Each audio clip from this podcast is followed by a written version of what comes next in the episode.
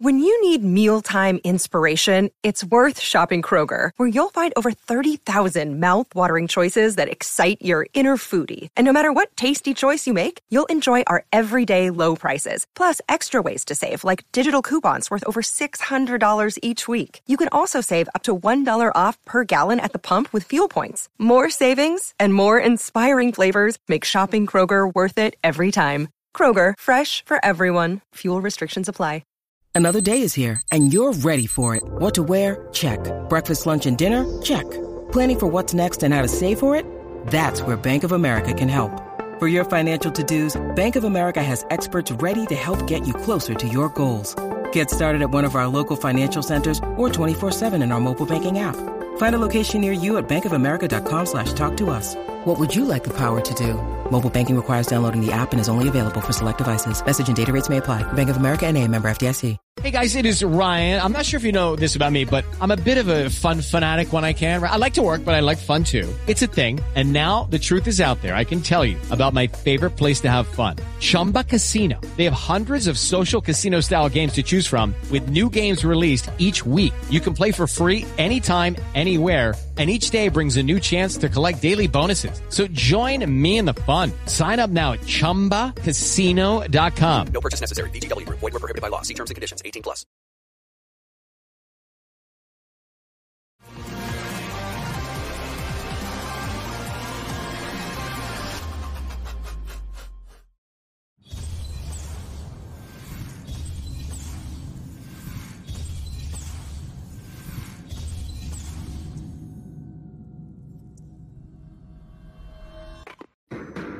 The Dave Hooker Show, represented by Banks and Jones, Tennessee's trial attorney. Play to win, BanksJones.com. The Dave Hooker Show, a presentation of Off the Hook Sports. Objective insight, expertise, top guests. Available on YouTube, Apple, Spotify, and the Off the Hook Sports app. Download now for free. Also available on offthehooksports.com. I compute and obey. Now to Dave Hooker. Ready. All right, here we go. We've got a ton to get to on a very busy program today. It is Wednesday. Jimmy Hyams will join us in just a matter of seconds. Also, it is class time at Tennessee. So who benefits the most from being an early enrollee? We'll discuss that with Jimmy a little bit later in the program. Danny White responds to a fan on Twitter, which seems strange to me. We'll get some insight from Jimmy as to Danny White. Is he too sensitive? And why the Vols could make their first Final Four. Jimmy Hyams wrote that on offthehooksports.com. It is there, so certainly check it out. Ohio State spends $10 million on incoming players in NIL, not the retaining of other players, which I'm sure they had to do. Those numbers are bigger than I had been led to believe, so we'll dive into that. And then apparently Iowa's tampering. They reached out to Alabama offensive lineman Kadyn Proctor during the season. That's a no-no, but the NCAA has no teeth, so what does it really matter? And then Todd Helton, pretty awesome, makes the baseball Hall of Fame. I was there when Todd Helton was starring at Tennessee. I also was one of the kids that played at Levi Field in North Knoxville instead of Inskip. Caleb, just so you know, the average athletes played at Levi. The good ones like Bubba Trammell and Todd Helton played at Inskip. So we kind of played baseball together when we would have some sort of crossover. But I'll tell you my favorite story about Todd Helton is on senior trip when he got drafted by his first team, which I believe was the Padres. Let's go ahead and bring Jimmy Hyams in here. Jimmy, I was already reporting way back then as an 18-year-old, perhaps with an adult beverage in my hand on senior trip, right outside the room when Todd, amongst the party, everybody had to be quiet. And Todd gets the call from the Padres, I believe. Is that right? Is that who he first got drafted by? I'm pretty sure it was the Padres, and it was in the second round, I think. Yeah. Caleb, how are you, sir? I forgot to say hello. I'm good. Jimmy always forgets me when you're on. He just gets so starstruck when you're here. He's just, you know.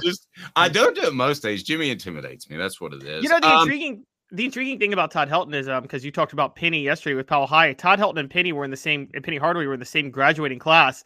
Talk about like the state of Tennessee, Knoxville producing a baseball Hall of Famer and Memphis producing what would have been a basketball Hall of Famer had he not gotten hurt in the same year. Jim, and me from Powell High School.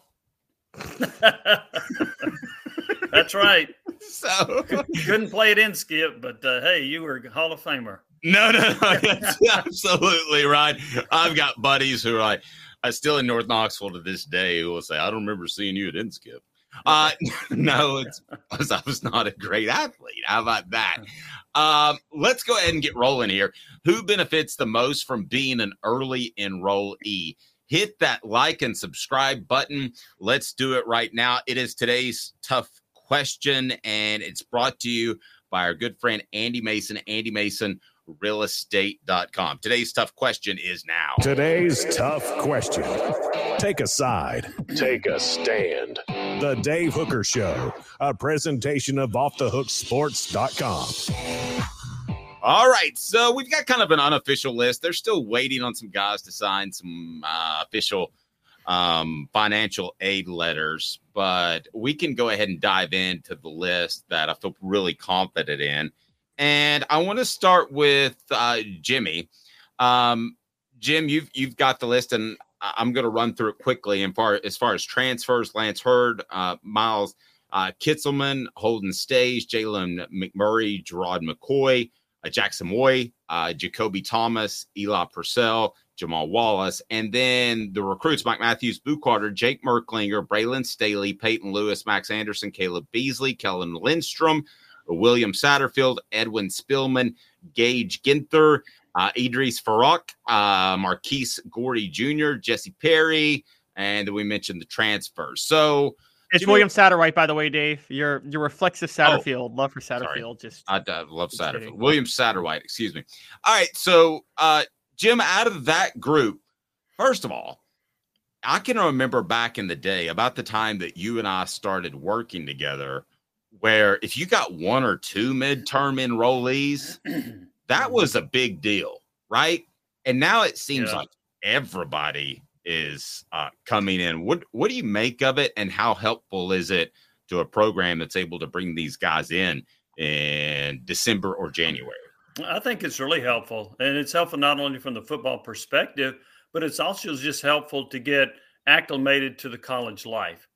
To get your classes started, to get into the right dorm, to just kind of feel comfortable on campus. And I think one reason we're seeing more and more of that is because these freshmen know that they have a chance to play right away. And so they want to go ahead and get their career started. Most people now aren't thinking about finishing out high school and playing on the baseball team in the spring. They're thinking about the future. They're thinking about the NFL. They're thinking of, in my opinion, in a business manner. And so I think that's why they want to get a jump start on college, so that they could get a jump start on perhaps becoming a professional. Now, Caleb, I agree. And when you look at this list of guys, I mean, it's way different from stepping in June or July and being expected to pop pads in August. Yeah, and also as young guys, when you're really just developing in the program your first year, kind of like a sponge for information, but you may or may not play. It's also a good chance to get ahead on classes too. I mean, I think we've all talked about how, look, there is still there amidst NIL, there is still the guaranteed scholarship that is a huge benefit for a college athlete who's not going to the NFL. And it's very hard to be able to get the courses squeezed in that you want if you are serious about your academic career in season. So being an early enrollee, that's an extra semester to really get ahead of the curve, to try to particularly knock out electives. We all remember in college where you had to take all those electives you hated your first 2 years before you could get into your major. And so this is a good time to do that. All right, well, let's go ahead and start. And what I'm going to do is on our YouTube page, I'm going to start a poll based off of who Jimmy picks, who Caleb picks, and who I pick. So Jimmy, let me start with you. Give me 2, 3, 4 guys that you think can benefit the most. And then your one guy that you would point to and say, that is the guy that needs spring practice and is a midterm enrollee and will have an impact because of that. I'm going to start with the five-star wide receiver, Mike Matthews. I think he's a guy that can come in and play right away. We saw in the, I guess it was a Polynesian Bowl where he was MVP. And this offense, it's not extraordinarily complex with the routes and all this stuff, but they do a lot of reading. So you got to be able to read defenses. You got to be on the same page with your quarterback. And I think Matthews coming in early gives him a chance because I do think there's an opening at wide receiver for somebody to come in and start. I'm going to expect that Boo Carter begins his career in the secondary. I don't know that for sure, but I think that's probably where he'll be. Their opening is in the secondary. So I think coming in early gives him an opportunity to play a lot. I don't know about starting, but to at least play a lot. I would also look – and look, there's so many people to choose from on that list. Yes. I would go with I'm going to say the tight end stays from Notre Dame. Tennessee needs help at the tight end position because they lost two good ones. And the tight end position at Tennessee it's tight end position in general is hard to play. You got to be able to block. You got to be able to catch. And then you play some H-back. So I think that stays coming in early will help him as far as adjusting to a position of need and adjusting to a position that I think is hard to play. All right, let's go with you, Caleb. Who do you think? If you had to pick a couple and then you're one, I'm going to take one of Jimmy's. He mentioned Boo Carter, so I'm going to go ahead and take that one. And I've got Mike Matthews on the board. Who else in terms of midterm enrollees will benefit the most from spring camp heading into the 2024 season? Today's tough question brought to you by Andy Mason. Andy Mason, realestate.com. And Andy Mason has the best service, best prices in the biz over 40 years right there in Knoxville. Can't beat that. Caleb, what do you got for me, buddy? Just so y'all know, to our listeners, I was supposed to go second, but then when Dave heard Jimmy mention Boo Carter, he decided to go second so he could mention Boo Carter to make sure I couldn't mention Boo Carter because I was going to mention Boo Carter. Okay. I've been told, and Caleb and I have talked about it. Now, the recruiting promises are just that, but that he's been pretty much promised a great shot at starting at strong safety. So I know recruiting talk, but that's why I picked Boo. Sorry to take that. All right. It sounds like Dave's promises are just that too. Yeah, exactly. Right. Exactly. So I actually am going to, and this is on the fly. This is me, Peyton Manning style, audibling at the line of scrimmage with 5 seconds left on the play clock. Omaha. Yes, exactly. I was a jazz pianist in high school, All-State, so I can improv pretty good. But not to. By the way, let's ask Peyton Manning what he thinks of stealing the Omaha that we just did. They're like, that is total bullshit. Oh, whoa! Hey, what in the world? Right. But actually, in all seriousness, one guy that did just come to my mind was Peyton Lewis, and with Jalen Wright gone, I believe Jabari Small is gone too, right? He's not coming back, and correct. And. I know everybody's talking about Dylan Sampson, but there's two issues. One, we don't know if Dylan Sampson can be a feature back or if he's more of just an all-purpose back to gain a lot of yards. And two, Dylan Sampson's been in the program for 2 years and still hasn't learned how to pass block. And I'm like, again, that's more about will, I feel like, at this point than – I mean, no one's so incompetent that I've never heard of a running back not being able to pick up pass block within, like, 3 months of being in the program. So I'm thinking those two things, there's a real opening for a feature back. And Peyton Lewis coming in, if he can pick up pass blocking, I think the spring is the perfect time for him to do that. He could easily become the starter in the fall, guys. I don't think it'd be shocking to see Peyton Lewis be the starting running back in September. Jim, thoughts? I would actually be surprised if he's starting running back because of Sampson. I agree with you on Sampson's inability in pass protection. The other thing that hurts Sampson, I don't know what they list him at. He looks like he's a $180. That's not very big if you're trying to block a 220-pound linebacker that's blitzing. But he does need to improve in that regard. I think they would go with the veteran there. I do think Peyton Lewis eventually, and I don't really know how good he is. I know how good they say he is, but I would be surprised if he started. I would not be surprised to see him get quite a bit of action early in the year. And to Caleb's point, a lot of it's going to be predicated on how well he does in pass protection. One of the best running back pass protectors I saw at Tennessee was Jalen Hurd. Now, one reason he was so good at it was he was so big, which is, to me, the disadvantage that Sampson has right now. I agree with that. So let's tweak it into this. What high school midterm enrollee? Because I think we all expect for her to Moy to have an impact, and they're supposed to be there as well. With the Lucky Land Slots, you can get lucky just about anywhere. This is your captain speaking. We've got clear runway and the weather's fine, but we're just going to circle up here a while and get lucky. No, nothing like that. It's just these cash prizes add up quick. So I suggest you sit back, keep your tray table upright, and start getting lucky. Play for free at LuckyLandSlots.com. Are you feeling lucky? No purchase necessary. Void where prohibited by law. 18 plus terms and conditions apply. See website for details. So it is on our YouTube page right now. What midterm high school enrollee will get the most out of spring camp? Mike Matthews, Boo Carter, Peyton Lewis, and Jake Merklinger. There we go. And it is time for What the H, because I do not understand for the life of me why you have an athletic director that is responding to tweets via fans. That's odd to me. Here we go. What the? What was he thinking? Release the hounds. The Dave Hooker Show. Keep cool. A presentation of offthehooksports.com. All right, so Caleb, can we pull up the tweet? Is that possible? Yeah, I'll share it with you guys. Okay, look, we're gonna bring that up. But first, Jimmy, give me your impression of Danny White as a whole. He's been called on this show one of the best athletic directors in the nation. However, I've been told by several people that he does have a little bit of a sensitive side. What's your take? I think he's done a really good job as athletic director. I think he has a vision. I think he's a really good fundraiser. They're at $200 million now with their budget, which is a lot of money. They've had a very successful athletic department. Many of the coaches succeeding are coaches he didn't hire, but at least I give him credit for not saying, I'm going to go out and hire my guy. If you got a really good coach in place like Rick Barnes, why would you blow him up? So I give him some credit for that. Overall, and also they won the All-Sports Trophy in the SEC 2 years in a row. They've done a really nice job. And one of the things I've heard from coaches, he doesn't just emphasize football, which obviously you got to be good in that sport. But he also cares about the results in a lot of other sports. Those coaches know that, and they perform at a high level. So I think overall he's done a really good job. Now, as far as how sensitive he is, I haven't encountered that. I have not seen the tweet either, so I'm interested to see what that is. Okay, let's go ahead and bring that up as this was in response to – it's not incredibly easy to see.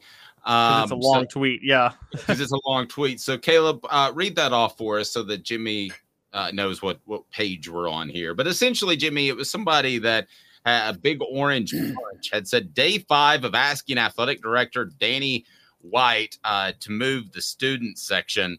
And his response is, I guess since it's day 5, I'll answer, but won't be addressing this again. We already changed the student section prior to the 2022-23 season, moving the students from the corner to behind both baskets closer to the court, increasing lower bowl seats by 40% while keeping the same number of upper bowl seats. We did this to enhance our home court advantage, and it has worked. Atmosphere is electric. It's disingenuous to compare to the third largest college basketball arena in the country that's sold out for the season to buildings half the size of the season ticket base. Stop the nonsense. That's a weird, I don't know. That just, I can't imagine Doug Dickey ever doing something like that if Elon Musk was messing with Twitter. I think there are two perhaps phrases or sentences that could have been left out that would have made this probably more appealing. So don't start with, I guess since it's day 5, I'll answer. Just go ahead and answer. I will address your question. The second one is stop the nonsense. That wasn't necessary to put that in there. So those would be the two. If I were editing his tweet, that's where I would help him. Agree. So, okay. So what I agree. This is part of Danny White's strategy, though. He's always been a bit of a troll and a promoter. I mean, to a positive way. And Jimmy, I told Dave this yesterday. Look, as long as Florida State and Miami are stuck in the ACC and until they can get out of it, don't be surprised if because of the work Danny White did at UCF, if they surpass Florida State and Miami as one of the top dogs in the state of Florida in athletics in the next 10 years. Danny White was so ahead of the curve. He did that troll move in 2017 where he hung a national championship banner. Remember that? For them going undefeated? Yeah, I do remember that. Yeah. So I think this is part of it. My issue with Danny White actually does come from a media perspective. He does things like this. He responds on Twitter, but I don't think Danny White does a lot of... Jimmy's head will probably explode with me seeing this, but I'm actually going to give him a little bit of credit. He doesn't do as much standing in front of the podium when things are going wrong the way Dave Hart did. Now, things haven't been going wrong as much, but say whatever you want to say about Dave Hart. Every time there was an issue, Dave Hart got in front of the podium and answered every question. Jimmy, I'm sure you were at that press conference right after the Tyndall firing. Dave Hart did not leave the press conference until he made sure to answer every single question that was there after that firing. And I don't know if I see the same from Danny White in doing that, but Danny White hasn't made as many mistakes to need to answer to those questions the way Dave Hart did at the same time, to be fair. Yeah, he didn't hire Donnie Tyndall. And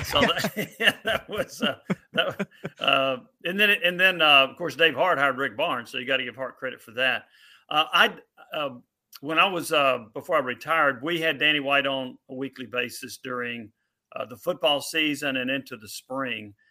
But he does not do a lot of media appearances. I won't say that he's uncomfortable doing it. I just don't know that that's what he prefers to do. He does not get out and mingle as much as some other athletic directors I've seen in the past at Tennessee. But he does. He ends up producing. We talked about the revenue. We talked about what the sports are doing. He does a good job with that. But I think it would serve him well if he got out in public more and perhaps did more appearances? I think it would.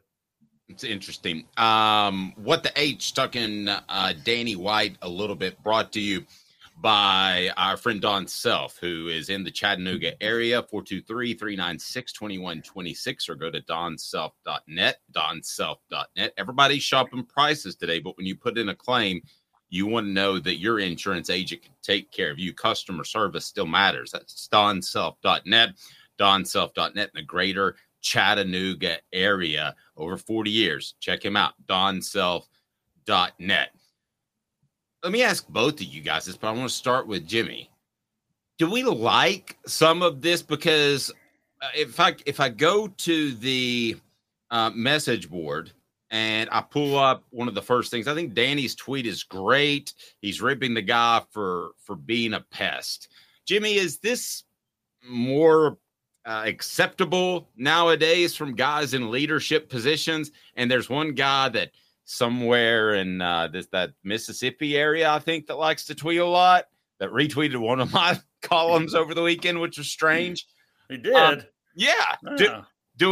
He called me classy too, which basically is to reference the fact that I ripped him last week, just so that he knows. But Jimmy, do we like some of this? Is this good for fans? Does it get the churn going? Is there a flip side to being what I perceive as too sensitive? It's good for podcasts. It's good for talk radio. It's good for the media, but it's probably better to take the high road. In situations like that, I got to the point where I got ripped so much I didn't even read them anymore, so I didn't really care. So I didn't know what people were saying about me. It didn't do me any good if they were ripping me. It didn't do me any good if they were praising me. I just did my job and went on and tried to have tunnel vision. And I think that's what Danny White, I think that's what other people in leadership roles should have.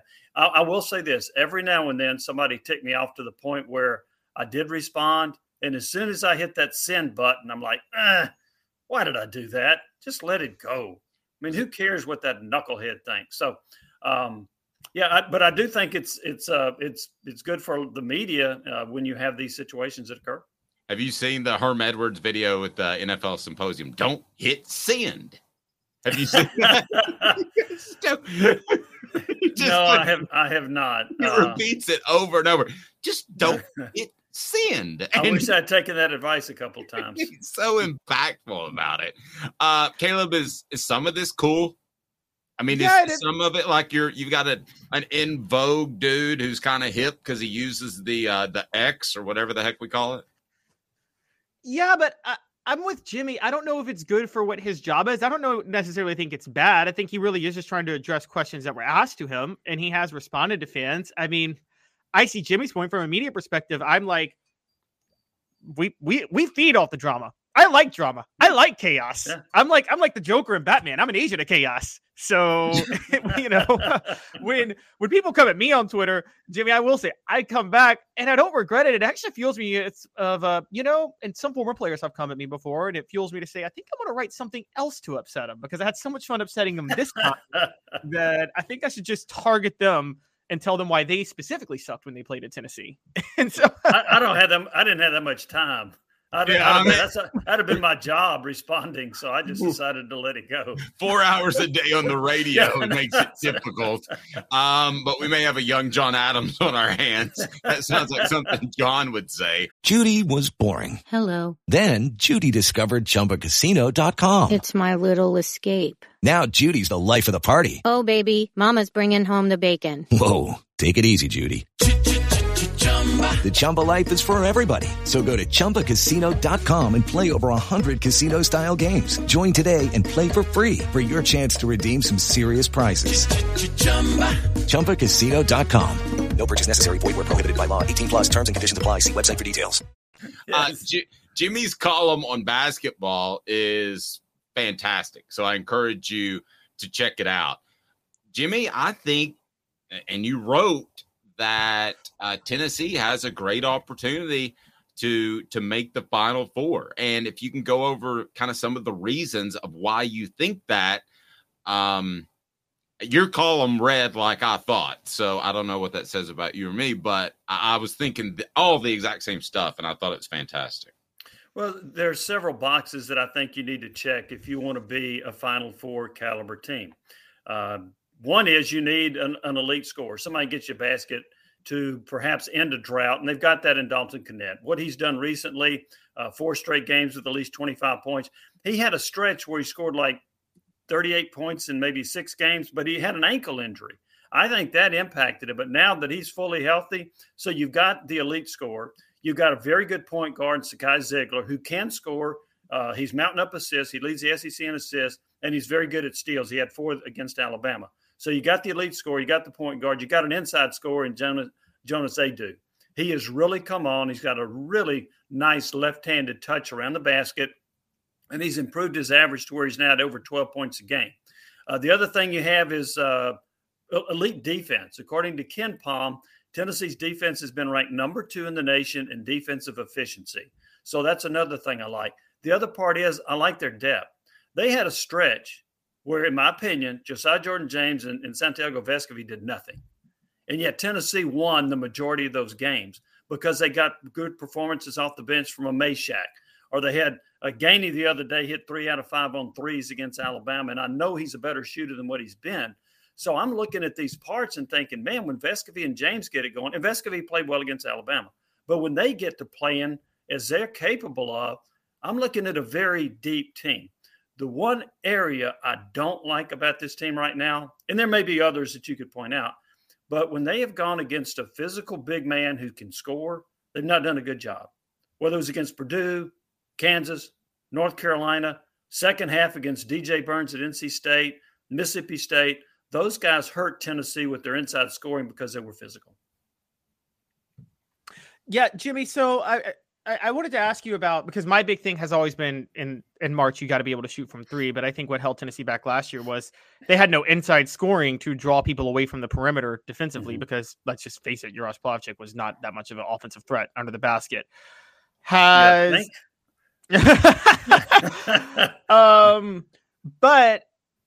how big of a deal is it that, every one of these games that Dalton Knecht has been going off, Jonas Aidoo has been getting double figures and underneath the basket. And by the way, not from the mid-range. He's been scoring inside the paint. Yes. How big of a deal is that when March comes that now as long as he's healthy, he seems like he's drawing attention away from the perimeter now, isn't he?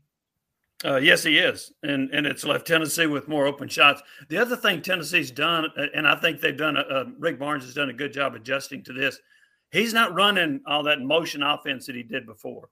He's isolating Knecht, and then he's going with the pick and roll with Knecht and Aidoo, or Knecht and somebody else. But they've been using Knecht in that regard, what they have called at times the 1-4 offense. Knecht and then 4 guys spread out, and then they do a pick and roll off of that. But I think Aidoo's ability to score inside has helped on the perimeter because if you want to stop Aidoo, now you almost have to double team him.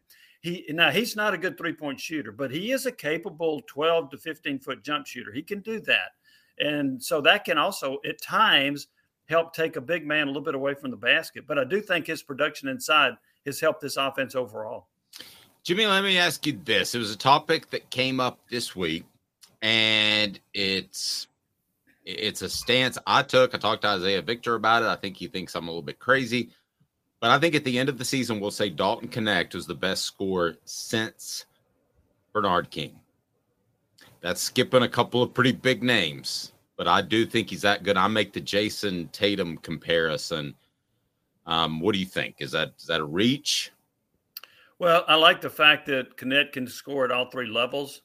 Lofton was a great scorer, but he was primarily a three-point shooter, right? He didn't go to the basket very much. I might stop at Allen Houston. I thought Houston was a terrific scorer. He averaged over 22 points a game in his career, and he was consistent with that.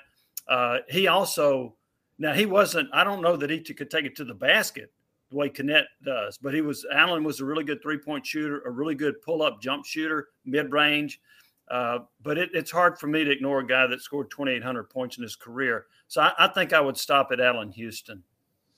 That's fair. To rebut that, I think Allen Houston was an elite scorer, obviously, but a spot-up shooter more oftentimes than not in the NBA, and he took a lot of shots because they didn't have a lot of guys around him. Now, admittedly, I was a college student that pretty much didn't know that there was basketball going on because the program was so bad at the time. But take me back to that time. Did Allen shoot a lot because he was open, or did he shoot a lot because nobody else could shoot the ball? It was a combination of it. He was an elite scorer, and so you wanted him to shoot a lot, just like Tennessee wants Knecht to shoot it a lot. He didn't have a lot of scoring around him, as I recall. They had Carlos Groves, who was an inside guy. I think they had Wharton on the team. So some of this kind of blends a little bit with me, but I don't remember them having – there was a guy named Allen, Corey Allen, that was on the team. They had some decent players surrounding him, but they didn't have anybody that was near the caliber of what Houston could do offensively. And he could score off the dribble. He just wasn't a guy that would take it to the rack very often. Now, and also in deference to that, my opinion, based on my memory, Dalton Knecht's got a whole lot more offensive weapons around him. I mean, I know that some of these guys haven't been shooting really well from three-point range. We have seen an uptick from Zeigler in the last, 8 or so games. But Vescovi is a better shooter than he's shown. So is James. So you've got more weapons to score around Knecht than you do around Houston. So I do think some of it was out of necessity, but also I thought Allen was just a terrific shooter. So, Jimmy, I wanted to ask a little bit about, because one person I feel like we missed was Dale Ellis as a scorer too. But yeah, he did seem to have more help, didn't he? The early Don DeVoe years. Was Dale Ellis alone in willing that team to the NCAA tournament, or did he have more help than Knecht around that time? He had Willie Burton. He had a couple of other guys. They had a pretty good point guard at that time. Here's the thing about Dale Ellis, and I watched him play a number of times. I did not know Dale Ellis could shoot outside of 12 feet. Right. When he was in college. They put him at the post at 6'7", and he was either too quick for the guy to defend him, or the guy wouldn't come out to 12 feet to guard him. I had no idea Dale Ellis could shoot a three-point shot. And he gets it.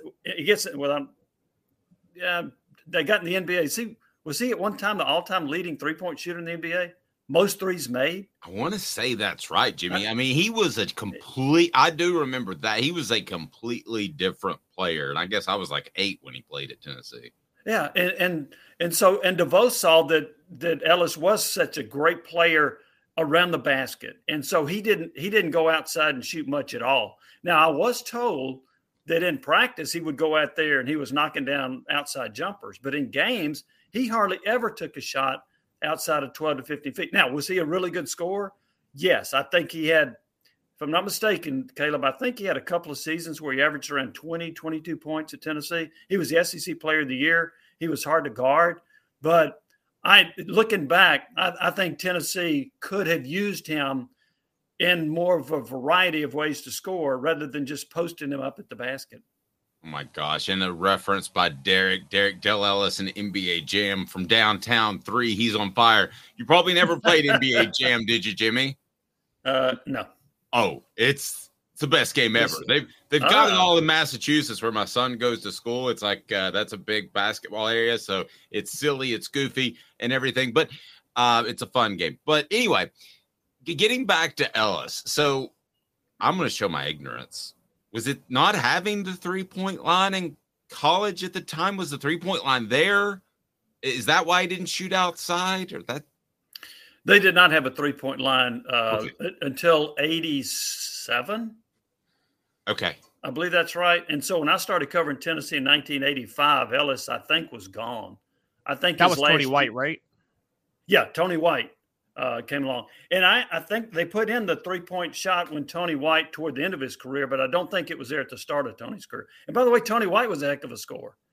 He averaged 24.5 points one year, led the SEC in scoring.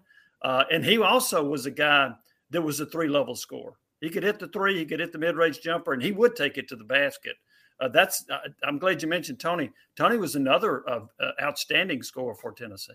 Yeah, as a kid, that was my first favorite basketball player at Tennessee. And then Johnny Jones was my first favorite football player at Tennessee. Could legit build a all-time elite Tennessee basketball team of players who were elite scorers stuck with no talent around them, so they had limited team success. And it would be Tony White, Allen Houston, and Ron Slay's senior year, when Ron Slay was really we have him on the show. I love him, but he had to labor under Buzz Peterson, and you just feel so bad for the guy that he had to play for Buzz Peterson and Jerry Green. And so last thing. So Jimmy, you're putting together your all-time Tennessee team. Are you taking Tony White or Zakai Zeigler, and is it close? I'd take Tony White. I know Ziegler's really good, but Tony White was something special. Now that he was an SEC caliber player of the year, he like I said, he led the league in scoring one year. He had two phenomenal years. He had I actually saw his two highest scoring games. He had a 49-point game and then a 51-point game. The 51-point game finally broke the record. He did that against Auburn. The funny story about that is that Sonny Smith, the Auburn coach, kept fouling Tony White late in the game, and White was glad to do it against Auburn because Sonny Smith didn't recruit Tony White. So Tony would one who loved sticking it to Sonny Smith. But I would take Tony White over Zeigler, and I like Zeigler. I think he's got a really nice all-around game. But, man, Tony was special. Yeah, he was so fast, and the way he would weave in and out on fast breaks was amazing. I was like, oh my gosh, it's one of the guys that made me a sports fan. What you did like that's what Don DeVoe used to do when Tony would shoot all the time with these acrobatic, but then it would go in and Don DeVoe couldn't do anything. Okay. All right. That's not a good shot. Oh, well, never mind. It went in. Okay. Jimmy, love talking to you each and every Wednesday. Appreciate the time, and let's do lunch sooner rather than later. All right, I look forward to that. Dave, I appreciate it. Caleb, I appreciate it. Y'all have a great day. Best of that gorgeous grandson, man. He's got his grandfather's eyes. He does. Those blue eyes. I'll see him in about 5 minutes. Awesome. Yes. Yeah, I'm looking forward to it. Okay. Can I be an uncle? Because my wife and I are both only children, so we don't have any nieces or nephews. So can you call me Uncle Dave? I've asked Josh Ward to do the same thing. What did Josh say? He's working on it. I'll work on it. I'll mention Uncle Dave to my grandson, Orion, today and see what his reaction is. Love it. Have a blessed day. Thanks, Jimmy. Take care, guys. Jimmy Hyams. Yeah. Can I be an uncle? Caleb is expecting. Can I be Uncle Dave to your young one? Honestly, uncle just sounds weird to me. And I am an uncle. I just hate being called an uncle. It just feels weird. It feels sounds a little like that guy from Family Guy. Get your fat ass out here. Herb. Hey there, Busley Hobbs. No, what I think, actually what I think of, and y'all are going to laugh. What I'm a big Bridget Jones fan, and there was a real big perv in that movie that insists all the younger women call him uncle. Okay, now I'm not asking you, Josh or Jimmy anymore, because I don't want to be. And listen, there was some discussion on here about Caleb may have said something flippantly about a guy hitting a woman. He was making fun of somebody. Caleb was one of the greatest people I know. He's not an advocate of hitting women. So Rocky Top Tom or whoever, come back to the show. We love you. Oh, I'll be honest about what happened. You were off the show, Dave, and basically people got mad at me because I didn't say we were talking. It was that day when your power went out. And I was interacting with the message board, and it was brought up that someone brought up that Alabama has no integrity because they didn't suspend the player for hitting the fan at Neyland Stadium last year that stormed the field. And I said was there needs to be a lot more context. I don't think he directly intentionally hit a woman. I think he was walking off the stadium and fans were storming the field, and in the chaos, he reacted in a way he shouldn't have. That doesn't mean it was right, but that doesn't necessarily mean that he directly was like, I'm going to hit a woman. You know what I mean? So I just for that instance, I would have probably suspended him, but it was a gray area. It was not clear. So anyway, I don't know. So I got accused of defending hitting women at that moment, which I'm like, okay, if you're going to straw man me like this, whatever. Okay. That is, I promise you that Caleb is one of the greatest guys I've ever known. And I could give you several examples, but instead we're going to talk about the Vols because and we hope we get Rocky Top Tom back because he was fantastic. Man, there is one school that has spent a way ton of money on NIL, and I have a little bit of insight as to how much these schools are spending on NIL. And this number absolutely blew me away. And I got to be honest, I don't know that Tennessee can compete with the kind of number that I heard this morning with Caleb Calhoun. I'm Dave Hooker. In 2 minutes, we'll discuss that off the Hook Sports.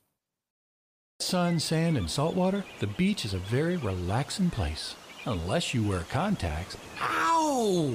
Open your eyes to the best the beach has to offer with LASIK vision correction from Campbell Cunningham Laser Center. Ah. Sports Treasures in North Knoxville is one of the South's largest sports cards and memorabilia dealers, featuring over 10 million sports cards from vintage to modern. Sports Treasures carries a full line of hobby boxes, singles, autographed memorabilia, Tennessee Vol collectibles, fan cave decorations, and so much more. See a museum full of collectibles at Sports Treasures, 4819 North Broadway in Fountain City, and Sports Treasures on Facebook. Sports Treasures, where the real sports fan goes to shop. Have you seen the latest TriStar Hats Co. product? TriStar Hats Co.? What's that?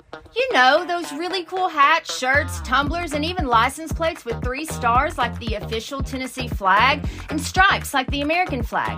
Pretty patriotic if you ask me. Ah, gotcha. Seen those. Those are cool. Where can I get them?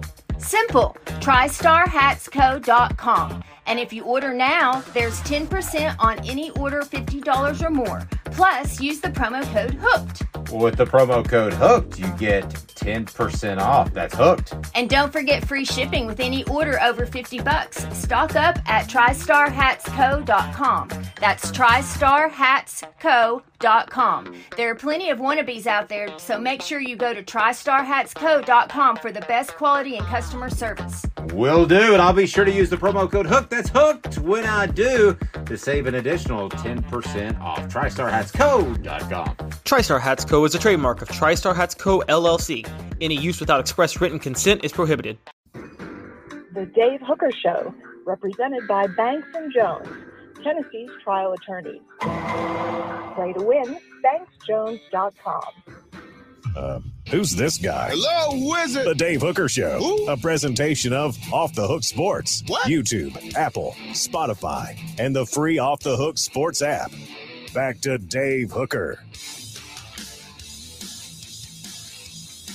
All righty. So Tennessee is where in NIL cash compared to other programs in the nation? If I just ask you right out of the chute, Caleb, would you say top half of NIL cash available to spend, top 10%, top 5%, top 1%? So keep in mind, we're talking about a roughly 130 Division I football program, so it kind of works out the percentages. Would you have them top 10, top five, top, I mean, one would be the number one, basically, school in the nation based off percentages. So where would you have them right now?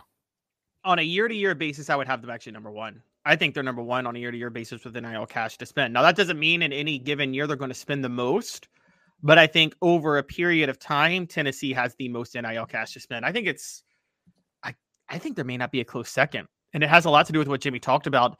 Danny White's so good at fundraising that they already had a large collective because of their boosters and their donors, and now those boosters and donors don't even have to commit that much to the football program. And let's be honest, Josh Heupel, you don't have to pay him what you had to pay Nick Saban or what they paid Brian Kelly or Kirby Smart. So he comes a little bit cheaper right now. Okay, I'm going to disagree with you, but first, lay down what we're talking about, and it has to do with Ohio State that spending 8 digits on a group of players perhaps could be a little bit desperate. We'll get into that. Portions of the program are brought to you by the Hemp House, the premier hemp dispensary online with a wide variety, great selection, and strict standards to ensure you only receive the best in CBD or Delta products. Hemp House Chat with 2Ts.com. Hemp House Chat with 2Ts.com. So, Caleb, let me ask you about that number. $10 million. Ohio State is crowing about the money they can spend. I don't know if you have a release on that you want to pull up, but they're the ones self-promoting it. $10 million just on incoming players, not to keep the Cooper Mazes of the world. That's what Ohio State is spending. Is that? No, that's what they've already spent. That's what they've already spent, which is even crazier. They could spend more before the second signing day. Yes. This is what a source told 10 TV in WBNS News was able to get a hold of this. And basically, they have been loading up on talent. And this is where you have to think. Look at who Ohio State has been adding. They added the Alabama transfer quarterback, Julian Sand, who was a number 3 quarterback in the nation. And so they got him. They have... He joins with Kansas State transfer quarterback Will Howard. 2 quarterbacks that expect to start next year both agreed to go to Ohio State, which is crazy on its own. And then on top of that, safety Caleb Downs, who we know was probably the best defensive player in the open market this year, that wasn't going to be a headache like Walter Nolan. And then center Seth McLaughlin, who did play horrible in the Rose Bowl, let's be honest.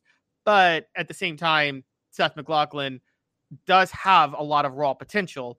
He just wasn't ready for that moment. So, yeah, they have been but there were a couple of players where they did spend some money was to get players that, Dave, I'll just tell you, they spent a bit of it on player retention, but not player retention like Tennessee. For instance, Tennessee spent money to keep, we believe, Cooper Mays back, right? But Cooper probably a little bit Keenan, although Keenan didn't have as much leverage. John Campbell Jr., not as much leverage. But I think everybody that we've talked about that have returned that could have gone got a little chunk. Cooper's the lead dog in that. Right. But all of them also have a chance to improve their draft stock this year, too, at the same time. It's not like we're talking top 5 draft pick that they threw away. Like, it's not like John Henderson in 2000, who literally left millions on the table to come back to Tennessee in 2001. And the same with Peyton Manning in 96 to 97. Well, Ohio State got that with Travion Henderson. He'd have been the top running back in the draft this upcoming year. And he chose to come back to Ohio State, which was the weirdest thing. Plus, they added a 1,000-yard rusher, Quinshon Judkins from Ole Miss and Lane Kiffin. So we're talking they're loading up on talent, players competing at the same position, and they're spending a ton of NIL cash to do it. I'm pretty sure they're basically telling Ryan Day, you're out of excuses. If you don't win a national championship this year, we're firing you.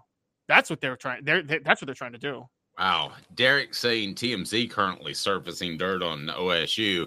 If that's the case, put a link in there, Derek. I think you're joking, but I'm not sure. That's nothing would surprise me now. TMZ is all about the clicks. Who cares about having any integrity whatsoever? But they've broken into an area where they do break some stuff. Hit that like and subscribe button. Smash the like button if you haven't done that to this point. So Caleb thinks Tennessee can absolutely compete. That brings us to 4 downs, NIL style. Derek said he's joking. I was excited. 4 Downs brought to you by Dynasty Spas, the most comfortable spas made in the United States of America, right here in East Tennessee. Drop in for the all-new showroom in Athens. Dynasty Spas, perfect for all 4 seasons. 4 Downs, presented by Off the Hook Sports. Yeah, I mentioned Off the Hook Sports, and you get $500 off of your spa, and it comes with everything they can deliver in Knoxville. Go to that Athens showroom, support our sponsors. That's why we're here. So, Coop, what do? We're going to jump into the hot tub. Cooper Mays here. Hit like and subscribe. All righty. Let's go. What down? Coop here. First down. All right. So, what do you make of Ohio State self-promoting this number? Tennessee's done some self-promotion of NIL, but I got to be honest with you. I don't think it's the best business practice. Because if I say that Off the Hook Sports just made $10 million last year, then Caleb Calhoun and Caleb Giroux are going to come say, well, where's my raise? And I wouldn't blame them for doing it. I think it's a little silly, and you put yourself in a position where a kid says, you spent $10 million last year. I'm a quarterback. Spend a lot of money on me. I think it's stupid, and I think most Ohio State fans are kind of off. I think most of the time I agree with you, but sometimes I think this is done for pressure. I think Tennessee did this to let people know they have the number one NIL collective. And right after they did that, remember, Danny White started his fundraising goal of $500 million. Danny White's point in all this was to the fan base, guys, I need some money from y'all if y'all want to keep having this collective at number one to get Nico. That it's connected. He basically is trying to make the point, we don't get Nico. Danny White is saying to everybody, Tennessee, we don't get Nico, guys, without the NIL collective. And the NIL collective is only possible if y'all help us reach this fundraising goal. That's basically what happens. Now, Ohio State, you do know, here's something to think about, Dave. They just hired Ross Bjork, the former athletic director at Texas A&M. Yes, and I love Bjork when he was a singer as well. Go ahead. Okay. So they hired Ross Bjork, who was responsible for the firing of Jimbo Fisher and responsible for the 12th man initiative that got in trouble with NIL last year. So Bjork is a big NIL guy. I think part of this is a method by Bjork to literally make it publicly known. A new athletic director, NIL coming up. He wants to make it clear. He wants to set the stage right now to make it smooth when he decides to fire Ryan Day next year. Because I think he wants Ryan Day gone. Yeah, I think they're all in. This is like the same thing as they hired Bill O'Brien, offense coordinator. I think you may have mentioned that, right? So Yep. They bring him in. He's an offensive coach. I think it's basically give you everything to see if you can make it, and if you screw it up, bye-bye. You're gonzo. Yeah. I think that's exactly what it is. And don't be surprised with Ohio State if there's another Lincoln Riley type move, like a guy goes from a big school to another big school.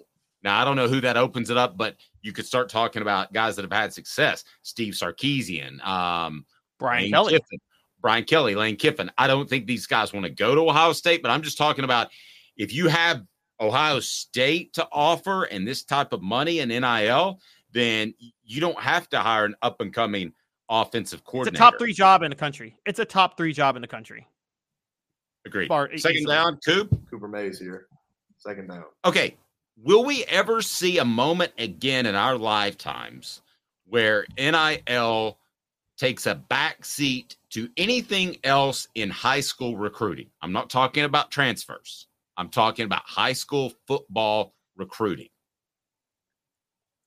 We already saw it, and yeah, we're going to see it again.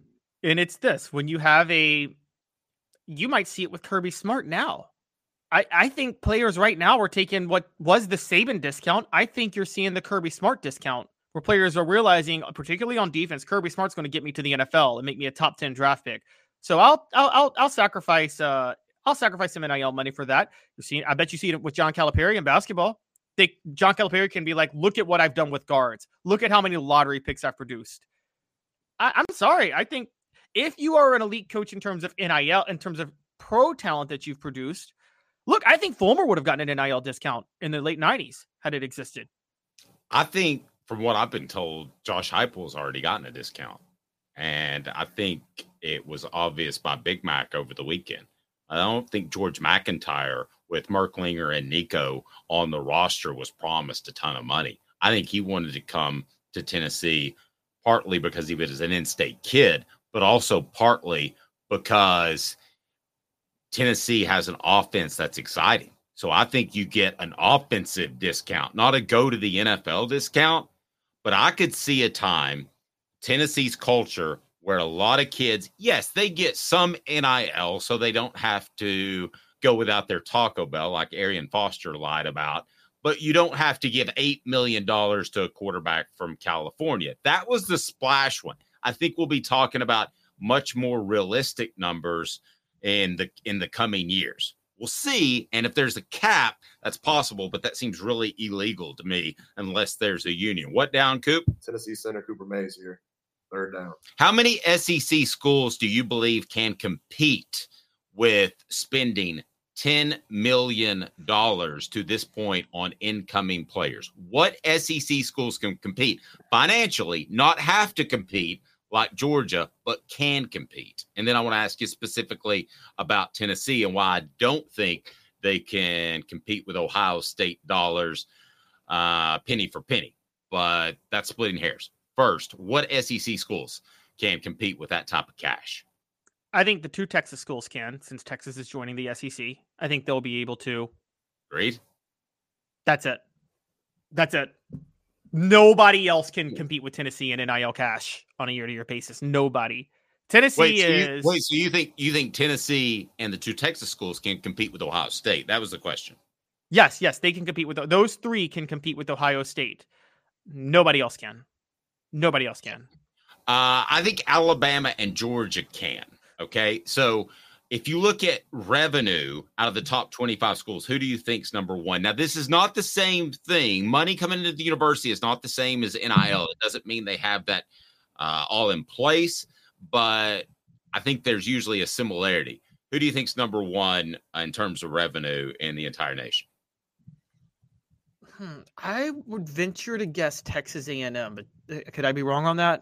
A&M 7, Ohio State's number one at $251 million. Texas is $239 million. Alabama, $214 million. Michigan, $210 million. Georgia, $203 million. LSU, $199. Texas A&M, $193. Now, these numbers that I'm giving you are somewhat dated because we know Tennessee has eclipsed $200 million. They released that not long ago. So these numbers are a little bit dated because all the numbers haven't come in. But if you ask me that question, I think that the SEC teams that can compete with Ohio State and Michigan, for that matter, are Texas, the Texas schools, Texas A&M, Georgia, and Alabama. As for Tennessee.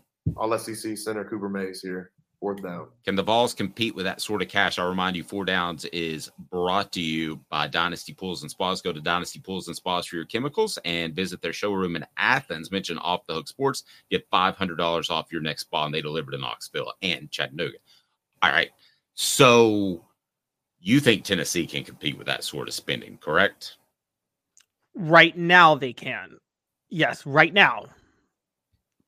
But not long term, because I will tell you this, and I thought about this as we've been talking. And I say this for the Texas schools joining the SEC. Long term, because of the bad Sankey deal with ESPN, the SEC schools just won't be able to compete with the Big Ten, period. I mean, you're going to see Wisconsin, Michigan, and Ohio State with that revenue they got coming in. They're going to lap the SEC in revenue spending because they have, when those TV contracts start paying out, donors will be able to donate so much less money that they'll be able to just open up checkbooks for talent. And I mean, to the level that I'm not going to be surprised if you see Wisconsin go down to, you'll see Wisconsin and Iowa go down to Texas and just pluck Texas talent out of the state. And by the way, you know, I talked about Louisiana kids staying in Louisiana. I think they'll pluck some Louisiana kids away out of LSU easily with the NIL money they'll have. I don't think Tennessee can consistently compete with those type of dollars right now. And I think Tennessee has one of the best NIL initiatives out there. But we're talking a different level of dollars. If you look at all of these schools, you would expect Ohio State, since some of the numbers I gave you are a little bit dated, they'll be pushing $300 million within a couple of years, especially with the TV money. So I think that schools would be wise, Alabama, to find things that are appealing to your school that are not just NIL. And with losing Nick Saban, that becomes incredibly difficult. Tennessee, I think, has to offset that with, hey, listen, the old John Calipari thing, don't trip over nickels to get to millions. That is what they've got to say. That and Ryan Day might be on the hot seat this year or definitely next year if they don't go deep into the college football playoff. Still sounds weird saying that. They didn't go deep into the college football playoff. But I don't think Tennessee could compete with that sort of cash long term. I think what you have to sell is, yes, Ohio State may be able to give you $1 million, but we can give you $800,000. And you can then be at this school and you can have a great corporate culture where it's very supportive and this is a better fit for you. I think there's a lot of things you can sell. I think when you're talking about those type of dollars, including the NFL, you can sell that as well. I think you have to start selling other things besides just the whatever it may be, $1 million. Now, as far as the promotion of it, I think that's stupid. I think that, frankly, it's really stupid. I think Tennessee and Spire Sports regrets letting that $8 million leak out there for Nico. I don't know why you would do that, and it just speaks to me of desperation getting back to Ohio State. You brought it up this morning. It is total desperation. It is this year or nothing for Ryan Day, I believe. And I didn't think so when I woke up this morning before I talked to you at our 3:45 a.m. production meeting. Caleb, you've been saying this for a long time, and Caleb's ahead of the curve on a lot of things. I thought Ohio State would be fine, just kind of chugging along. But, man, losing to Michigan is a big deal. 3 years in a row.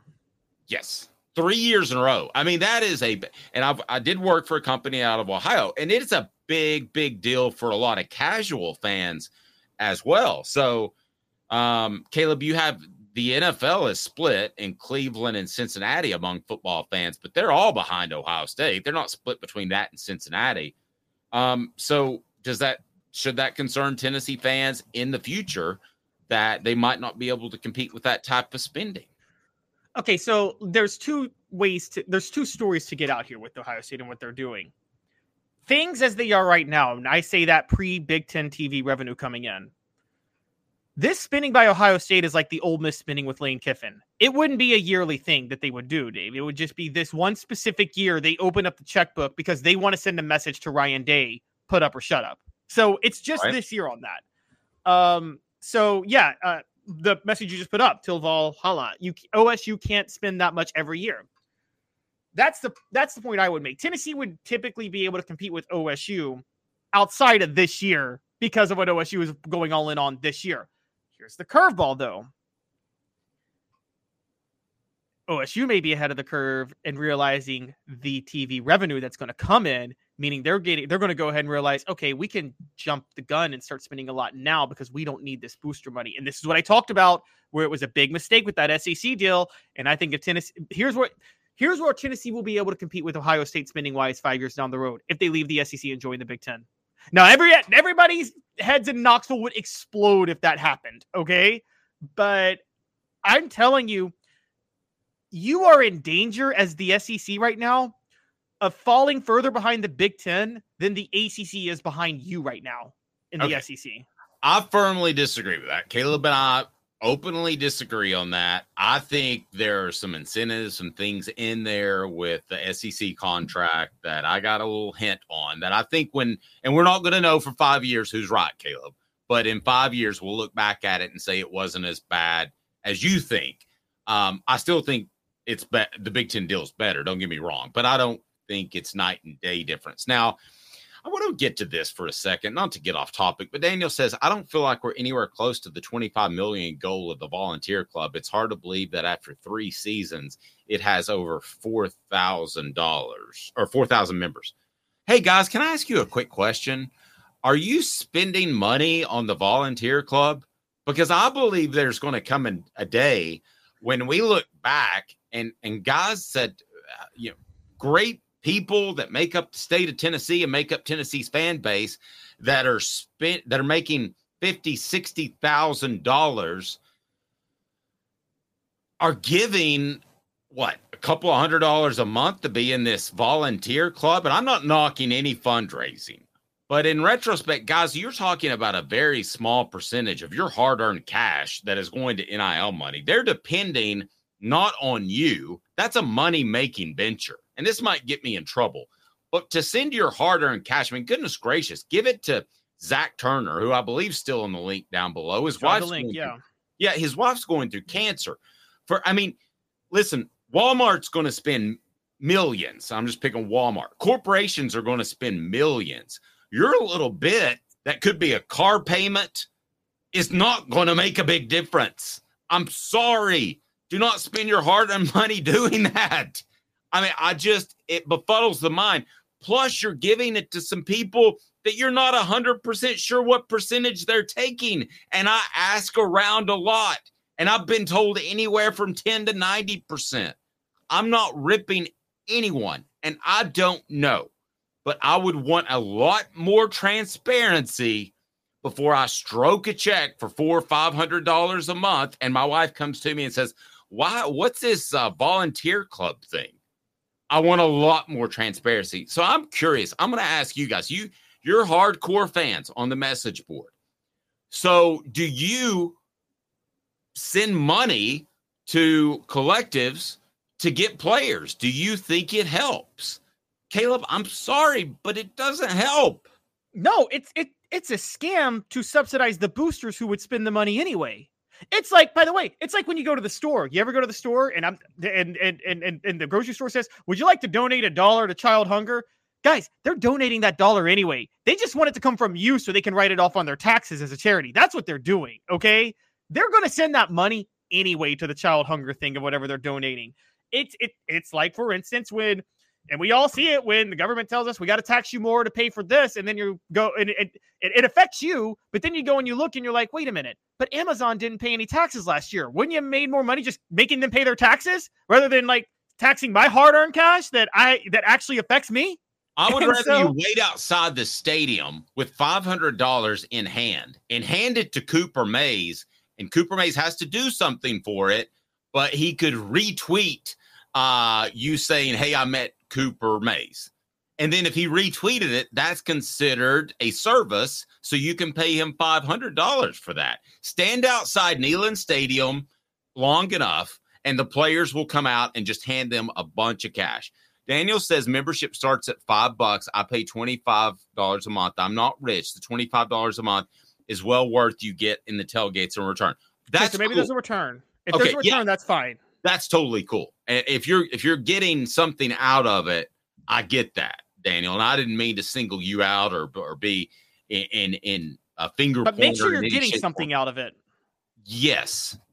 So listen, if you want to pay $25 a month and you get in an exclusive club, that's fine. Go for it. But make sure you get something out of it, Daniel. I know. The narrative is 10% goes to operational cost and 90% to the players. But I got to be real honest with you. I don't know that I believe that number. And I'm not calling anybody. I have covered nonprofit charities as a local journalist, and I can tell you that way more goes to operational costs than they tell you goes to operational costs. Yes. Typically with charities. But long story short, in all of this, and Travis is making fun of me. Not to interrupt you, Caleb. Travis is making fun of me. You want to stand outside the stadium and give dudes cash? Well, if you want 100% know that it's going to them, and have them. Well, and also think about this. Now, again, Danny White's doing a fundraising goal. Now, Danny White has actually shown his interest in helping to grow UT beyond what previous athletic directors were doing. But Tennessee had a decade of dysfunction. as we all well know.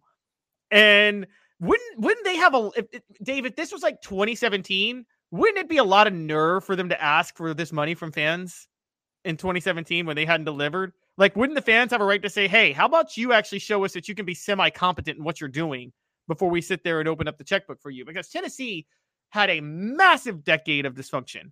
And you know, honestly, this is going to hurt Alabama because they were going to try to raise from fans too, because the boosters aren't willing to give the way the boosters should give. And I keep saying this, Alabama fans, y'all need to step up and demand that the boosters cobble up money, because you're not going to get commitments just because people like Alabama. That's not going to happen.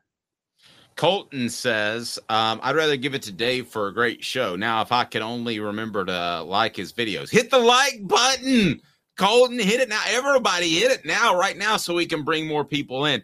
We have an announcement coming here, maybe by the end of the week, where I don't believe in asking you for money. I know that a lot of YouTubers do that. I would rather you give it to Zach Turner, who's below. His wife's battling cancer. Or I would rather you purchase a book where you get something out of it. And I was just so... Like I was preaching before, it would be hypocritical to say donate money to me. I don't want that. Give it to Zach and please buy a book. I will ask you that because I ordered too many and I've got extra books, and I'll throw in a T-shirt for anybody that orders a book today. I also think that Travis brings up a good point. It's finally subscribed. Thank you. I'm always at work and lazy. All right. So Travis says it makes people feel involved. Now, I think that's cool. And as long as it's not a bunch of money, no harm, no foul. Agreed. And I've learned something. You get something back. You get to go in that volunteer club. So that's all well and good. But we do have something coming up that we're excited about where we're going to be able to give out weekly prizes. And we're going to start a bit of a club as well. But we're not going to call it a club because a club sounds goofy. It sounds like something you would do when you were 8 years old. So we're going to call it something else. But you'll have the opportunity to win great prizes. So thank you for subscribing, Colton. Finally, I've seen you on here. And, man. And, Derek, by the way, you're not pulling me into a political conversation. I said 25 years ago when I got in this business, you'll know what I think about sports, but you'll never know what I think about – wow, that's good. You'll never know what I think about politics. The Hooker Club, I'm in. All right. That's what we'll do. But you're going to have an opportunity to win big-time stuff. So we're working on that.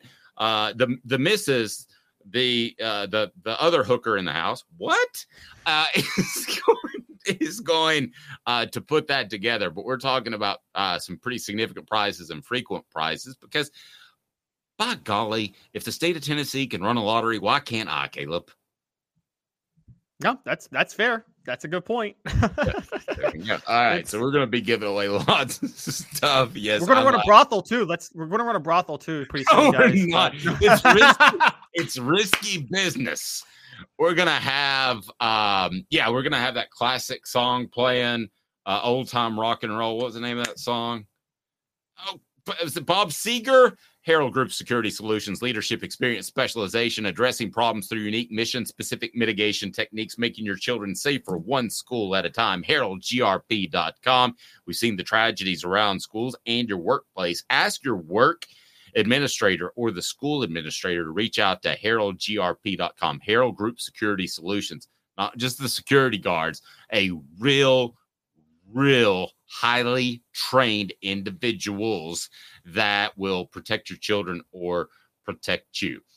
All right. So do you really have to tamper to take away a player from Alabama? Apparently so, because a program has done that. I thought you just called them and they said, I'm ready to get that HE double hockey sticks out of here. I thought it was that simple, but somebody is tampering with Alabama players during the season. How bleeping livid would you be if you're Josh Heupel and people are calling your players to say, come play for us? 2 minutes, Caleb Calhoun, Dave Hooker, unbelievable next. Got cataracts? We can fix that. Never miss another moment. with a little help from Drs. Campbell, Cunningham, Taylor, and Hahn at cctis.com.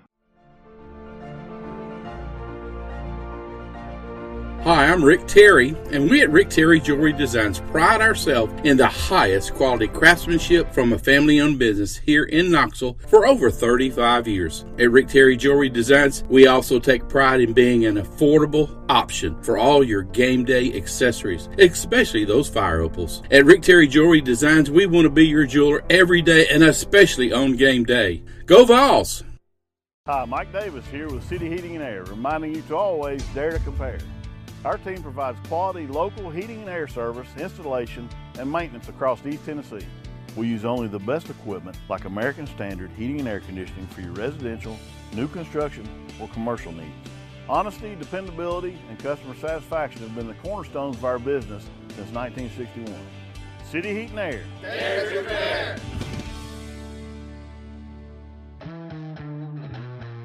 We believe every day is a good day to be thirsty. With free samples on draft and lots of flavors to choose from, Tennessee Cider Company prepares a hard cider that's easy to enjoy.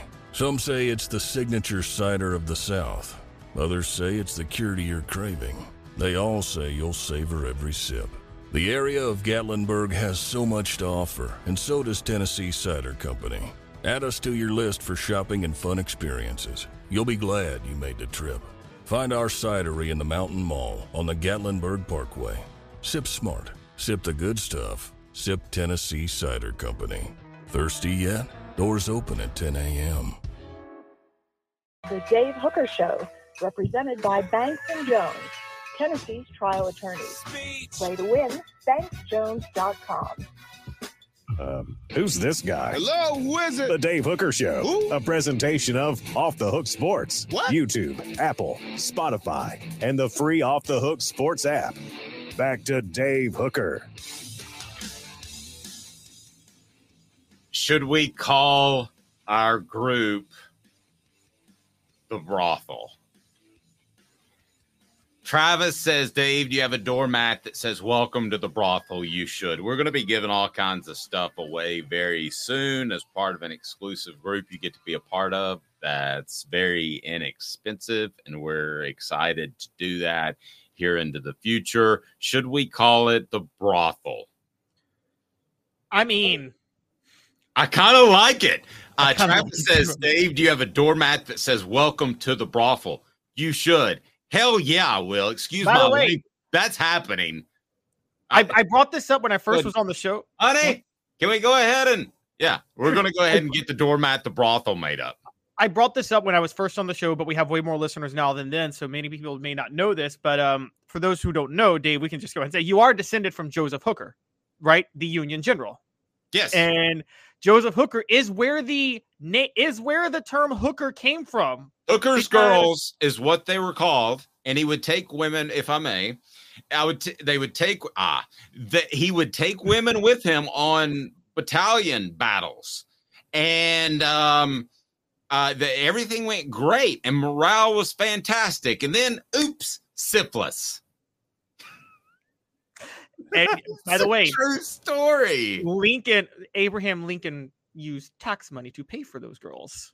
I love Lincoln. I think he was an awesome president, but he used hard-earned tax dollars of American citizens to provide Joseph Hooker with those lovely ladies to help the troops at the time. Daniel says, I keep hearing the Welcome to the Jungle song in my head. If it wasn't for YouTube copyright stuff, that would be it. You're right, Travis. That blame syphilis will do it every time. Every time, right. Man. Okay. Are we making it official? The new club that's going to give away stuff on a weekly and grand prizes on a monthly basis is called the brothel. Is that what we're doing here? Join the brothel, or do we need to think about this, Caleb? Oh, Colton Ditmore, don't call it that unless you want Hugh Freeze joining. Dude, Hugh Freeze will never join. He's way too scared of me. That's right. Also, no, because our brothels, everybody is of age. Youch. Yeah. All right. Yeah, I went there. Hugh Freeze can go to one that Karl Malone goes to. You too. Yuck. You too can join the brothel. soon. My son actually subbed. We were playing the NBA 2K last night. My son subs Karl Malone out because he's such a disgusting human being. By the way, you know, Karl Malone in his career, I think, averaged about – at his peak was averaging about 20 points and 13 rebounds. So, guys, Google Karl Malone 20 and 13. Yeah. Okay, let's get to – let's change gears. We've gotten a little silly here. But I will tell you this, that when it comes to Karl Malone, I remember interviewing him, and he said that I'm close to landing the Grand Slam of sheep. And I said, what? I didn't know about the kid stuff. And I was like, what does that mean? He goes, no, it's not what you think. And I said, well, I wasn't thinking you were sleeping with the sheep. But apparently you go to 4 different continents, and there's a Grand Slam of sheep. If you want to look that up, we can do that. But instead, let's talk about tampering with the SEC in Alabama. Brought to you by Rick Terry Jewelry Design. They want to be your jeweler. Looking for affordable game day jewelry? The Fire Opals, a Tennessee tradition. Rick Terry Jewelry .com. Iowa potentially tampering with Alabama offensive lineman Kadyn Proctor. This to me is pretty dastardly. Let's pull it up right now. Mr. Proctor, talk to us, sir. So Kadyn Proctor committed to Iowa last week, and this was him at the Iowa basketball game over the weekend in an interview talking about his commitment. So I'm just going to play what he said. No bridges were burnt, you know what I'm saying? So that's why it was so easy for me to pick them when I did enter the transfer portal, because we still have those relationships. And even after I was doing bad in the SEC, you know, and, you know, struggling, they hit me up and said, you know, we're proud of you. You're going to get through this. And that's what ultimately helped me with my decision, because, you know, they still believed in me. It feels good, you know what I'm saying? Like, that's the point that matters. He basically said when he was struggling in the SEC, Iowa hit him up while he was struggling, which means that they hit him up while he was playing at Alabama, which by every definition is tampering. Yes, this needs to be the new – you remember the paying players was the one thing that you couldn't do. It was the one NCAA cardinal sin. This needs to be the new cardinal sin of contacting players. Now, I don't know how you police it, and the NCAA can't police anything, but if you don't think that schools reached out to a certain guy that we've talked about a lot, his name's Nico Iamaleava. If you don't think schools reached out to him last year, you're crazy. I mean, I would have, because the NCAA has no teeth. If I'm a coach that has all that riding on me, I won't say I would have, because I like to think of myself as a moral person. I think 90% of the people would. I mean, yeah. So I would, in the sense of outside of like steroids or putting things in your body, I'm not against breaking the rules if there's no punishments for it. Quite honestly, I mean, if the NCAA can't, how else are you going to compete? Look at Jim Harbaugh. Homeboy just won a national championship after getting suspended twice in a season.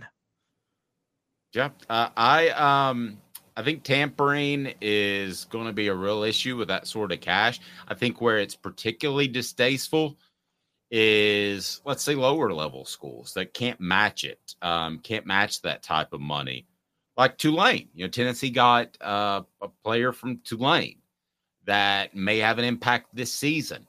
I don't know that they reached out during the football season, but nothing would surprise me, especially with the calendar you've put on these coaches. It's absurd. So you're supposed to keep your guys.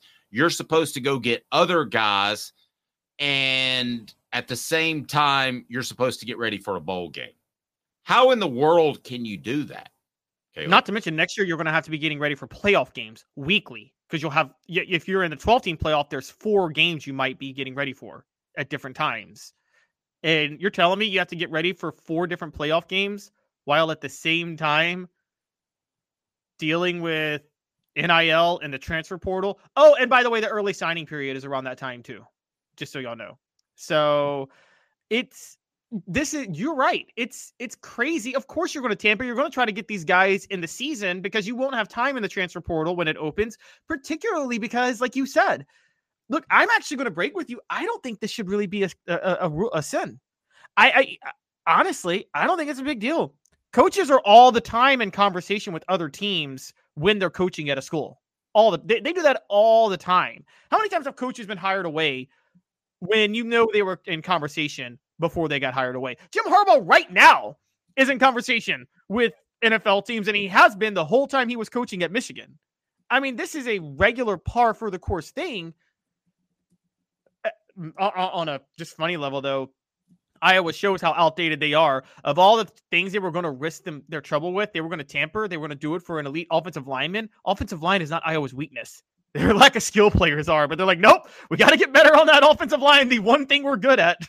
Kirk Ferentz is just that type of coach. That doesn't surprise me. He would rather have 10 competent offensive linemen than 9 and one elite skilled position players. That doesn't surprise me at all based off coaches I've talked to about Ferentz. I'm not saying it's right. It's not stupid. But so you're saying it's cool. So you're saying you would be totally cool with somebody reaching out to Nico. And it's so easy to do. It's so easy because you could reach out to the high school coach. You could reach out to somebody else. Listen, Nico, if he wasn't the mature young man, and I knew, even though I said from the get that Joe Milton was not the best answer for the majority of this season, and I will stand by that, and Tennessee would have won more games had they played Nico more and at certain times. I don't want to get belabored. Okay. I don't want to get belabored by that, but I believe that firmly.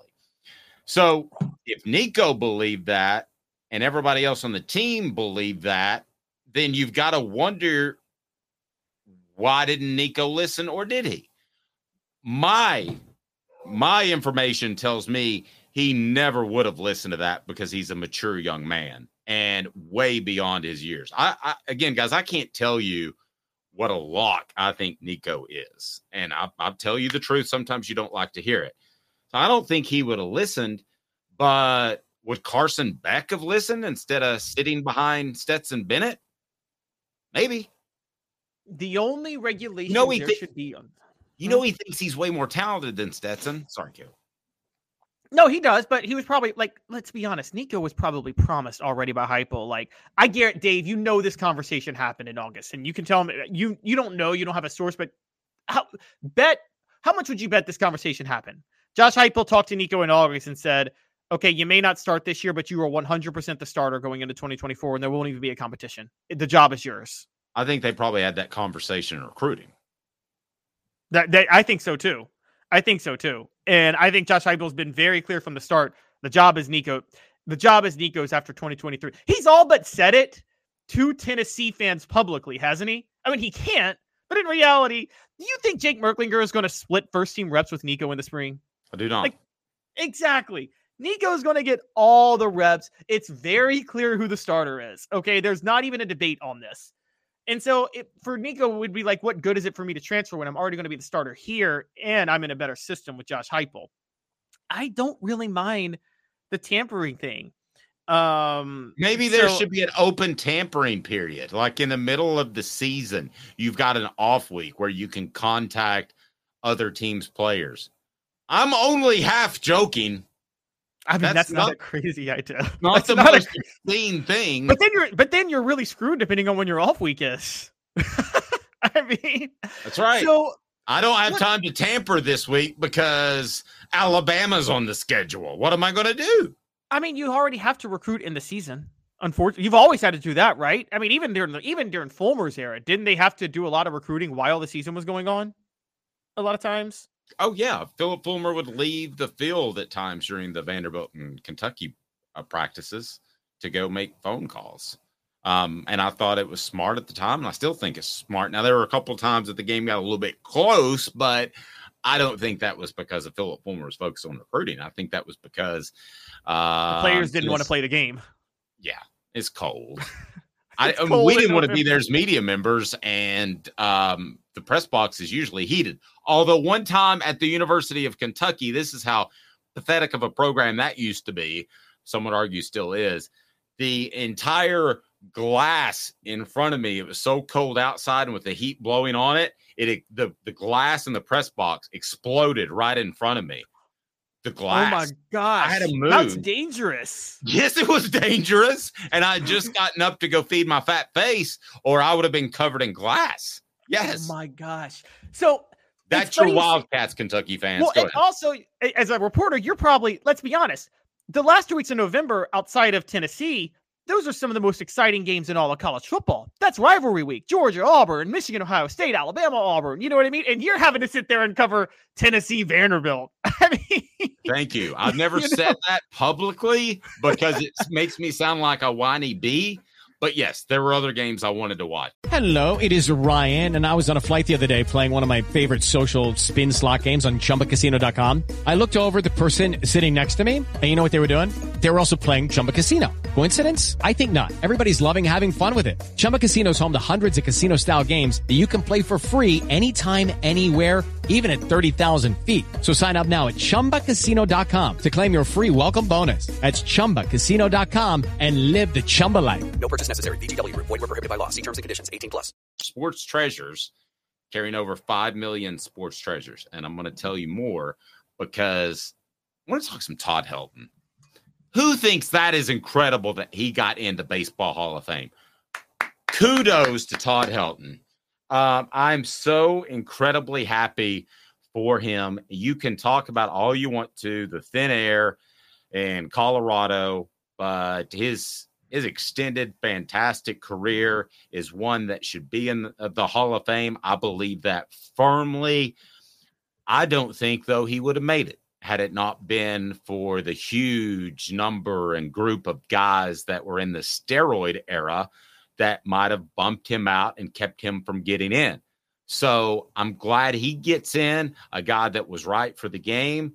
I told my story earlier about when he was drafted in 92 to the Padres, and we're senior trip, and I was right outside the door when he got drafted. But I could tell you more stories. I certainly miss his late father, who I used to work out with and see on a regular basis at the gym. Just a fantastic dude. But I will tell you one thing that gets, I believe, lost in Todd Helton when we talk about baseball players is I did play-by-play for Central High School when Zach Helton was a too small quarterback for college, but a great high school player. He was an incredible athlete. His dad could lay down and on the bench and push 225 for reps, and I'd only see him do one or two working sets every couple of weeks. There is a difference between just God-given natural talent, and I think sometimes we overlook how special Todd Helton was to be able to take competent snaps in the SEC and then be one of the best baseball players of his generation. You can find, I'm sure, memorabilia for Todd at Sports Treasures, carrying over 5 million sports treasures and so much more. Follow on Facebook for the best sports memorabilia daily updates. You can go to Facebook and follow them on Sports Treasures TN. That's Sports Treasures TN. What do you think of Todd Helton? I've never asked you before. Let's address the whole thin air comment because everybody says that him playing in Colorado. You want to know what Todd Helton's OPS was away from home for his career? It was actually better, wasn't it? No, it wasn't. It was still better at home, but like still, okay. His OPS away from home was no, it was good. It was 855. His OPS away from home was 855. For context, Ken Griffey Jr., who everybody agrees should be in the Hall of Fame, was only at 860 for OPS for his career. Now, that should tell you that Todd Helton was legitimately good, even if the thin air fueled him. OPS is the most important stat for offense. You don't even need any other stat in baseball anymore. That's all you need is OPS. And Todd Helton was parallel with Ken Griffey Jr., the most marketable baseball player of the 1990s and of his era. So he absolutely belongs in the Hall of Fame. I think the thing that sticks out about Todd Helton to me is that obviously he wanted to go focus. I think Todd Helton, he committed and he was teammates with Heath Schuler and then Peyton Manning. I think Todd Helton realized the reason I had read stories, the reason he wanted to go concentrate on baseball was because he kind of realized he wasn't on Heath Schuler's level. And that kind of made him realize that he wasn't going to be an NFL quarterback, but he still, for those who don't know this, he still stayed on the 94 team because the coaches wanted him to help bring Peyton Manning along. It wasn't for, that's why he did it, just to help out with the young quarterbacks on the roster that were the future of the team. And then he gets thrust into being the starting quarterback, which he didn't plan to do. And, you know, he actually got a pretty impressive win. Go back and watch that game at Athens against Georgia. Georgia was actually probably the better team that year. I think James Stewart just absolutely torched Georgia in the second game of the 94 season, almost brought him back to beat UCLA. I think Todd Helton did that because he loved Tennessee and he's a great guy. And that's the only reason he did it, because he could have solely focused on baseball. And honestly, he risked his baseball career. He got hurt playing quarterback at Tennessee. He's the ultimate volunteer for a couple of different reasons. Because I think volunteer has to do with loyalty. You know, we think balls, we go think of course, protecting the Alamo and the charge. But a part of being from the Mexican Army, but part of that too, right, Caleb, is not leaving. I mean, you can volunteer and go, and then when things get bad, sneak out the back door. Todd Helton didn't do that. He stayed at Colorado. And I know from the days of working out with his dad, that was a touchy subject. Let me tell you why. Apex Apparel Group, if you own a business, go to yourapexapparel.com. It is right below, or just call Tyler, 865-919-3001, 865-919-3001. And whether it's mugs, shirts, whatever you need, he'll make sure your business is outfitted. Do me that favor. If you own a business, click right below Your Apex Apparel. You'll be happy that you did. So with Todd Helton and working out with his dad, there was a feeling amongst the family, and this is some inside insight that you just won't get anywhere else. But there was a feeling amongst the family that it's time, when he signed that big deal with the Rockies, that he should go to a team like the Yankees, that he wouldn't make the Hall of Fame, and that was specifically discussed, if he stayed in Colorado. Unfair or not, they thought that would always be used against him. So what did he do? He stayed with Colorado, and he was loyal to that area because he loved those fans. He's got like a 400-acre ranch out there. I say good for him. And I wanted him to be a Yankee. I would have probably bought the dad blame jersey.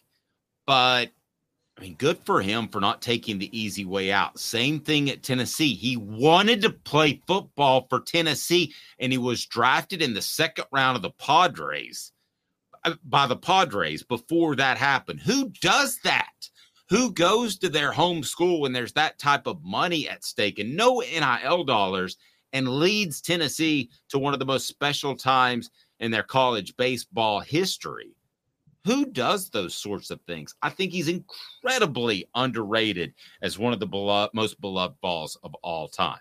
And by the way, there's no question that Del Murphy belongs in the Hall of Fame as well. But let's talk Todd.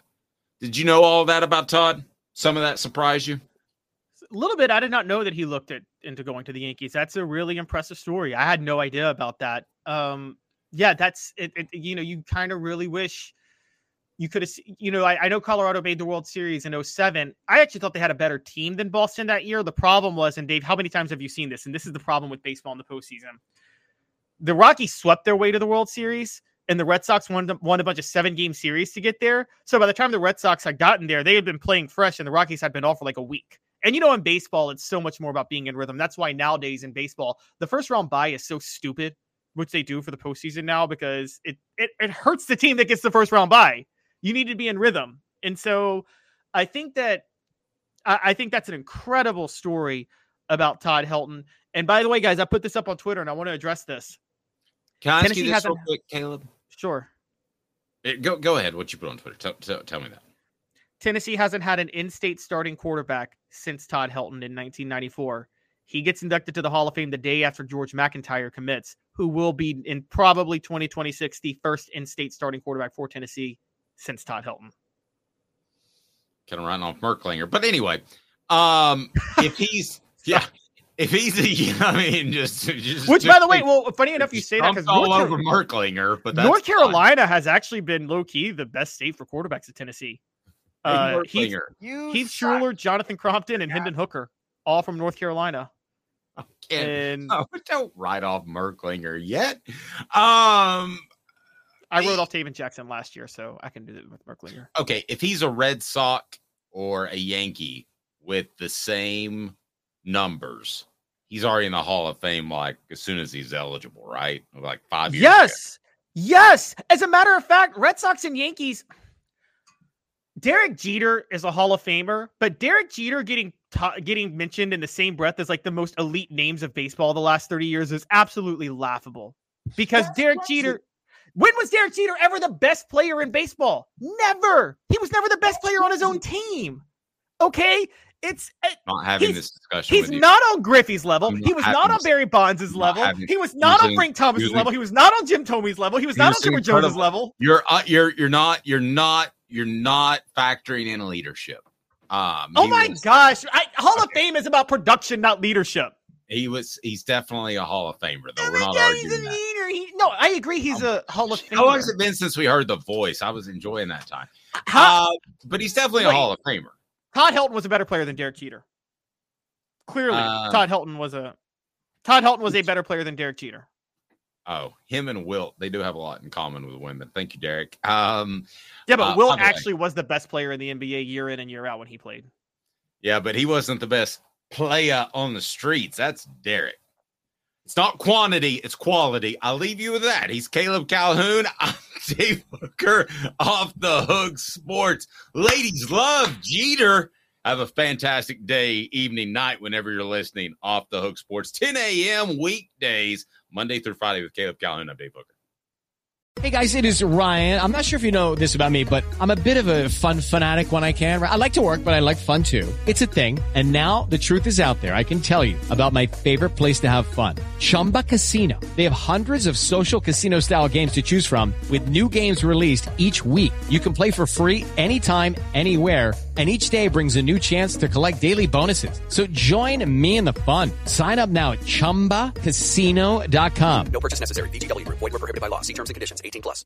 Hey, guys, it is Ryan. I'm not sure if you know this about me, but I'm a bit of a fun fanatic when I can. I like to work, but I like fun, too. It's a thing. And now the truth is out there. I can tell you about my favorite place to have fun, Chumba Casino. They have hundreds of social casino-style games to choose from with new games released each week. You can play for free anytime, anywhere, and each day brings a new chance to collect daily bonuses. So join me in the fun. Sign up now at ChumbaCasino.com. No purchase necessary. VGW. Void where prohibited by law. See terms and conditions. 18 plus. Hey, guys, it is Ryan. I'm not sure if you know this about me, but I'm a bit of a fun fanatic when I can. I like to work, but I like fun, too. It's a thing. And now the truth is out there. I can tell you about my favorite place to have fun, Chumba Casino. They have hundreds of social casino-style games to choose from with new games released each week. You can play for free anytime, anywhere, and each day brings a new chance to collect daily bonuses. So join me in the fun. Sign up now at ChumbaCasino.com. No purchase necessary. VGW Group. Void where prohibited by law. See terms and conditions. 18 plus.